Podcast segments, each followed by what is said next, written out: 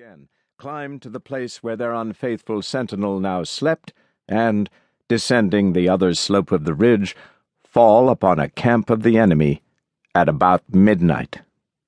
Their hope was to surprise it, for the road led to the rear of it. In case of failure, their position would be perilous in the extreme. And fail they surely would should accident or vigilance apprise the enemy of the movement. The sleeping sentinel in the clump of laurel was a young Virginian named Carter Druse.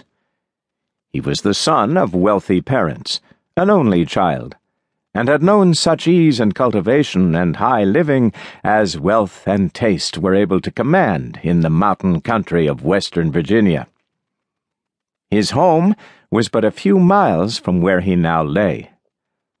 One morning, he had risen from the breakfast table and said, quietly and gravely, Father, a Union regiment has arrived at Grafton.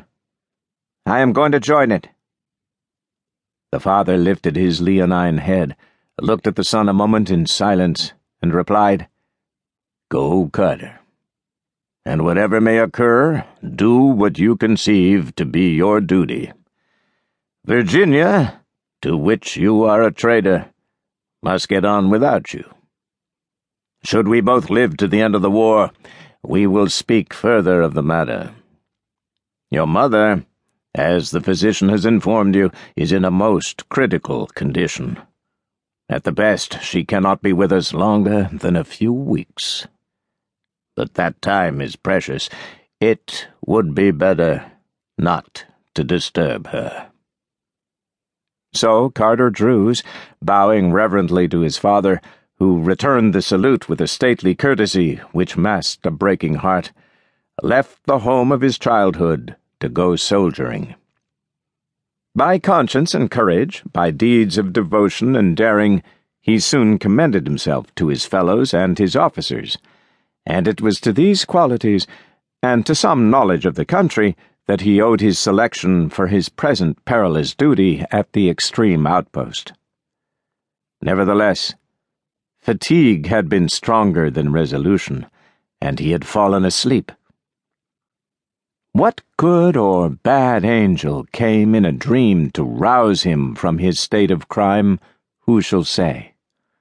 Without a movement, without a sound, in the profound silence and the languor of the late afternoon, some invisible messenger of fate touched with unsealing finger the eyes of his consciousness, whispered into the ear of his spirit the mysterious awakening word which no human lips have ever spoken, no human memory ever has recalled.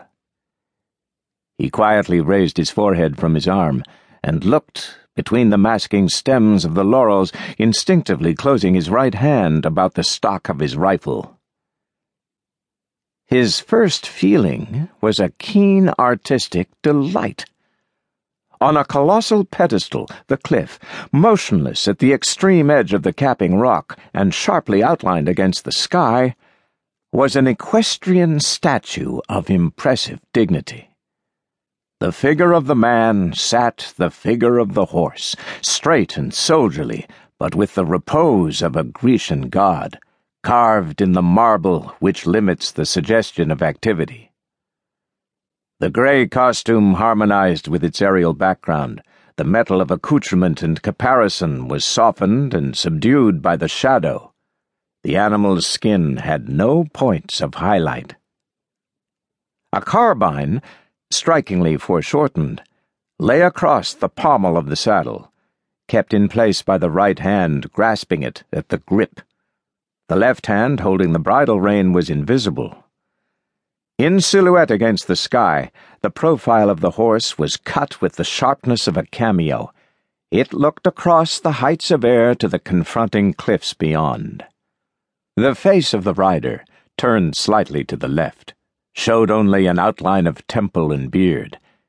He was looking downward to the bottom of the valley.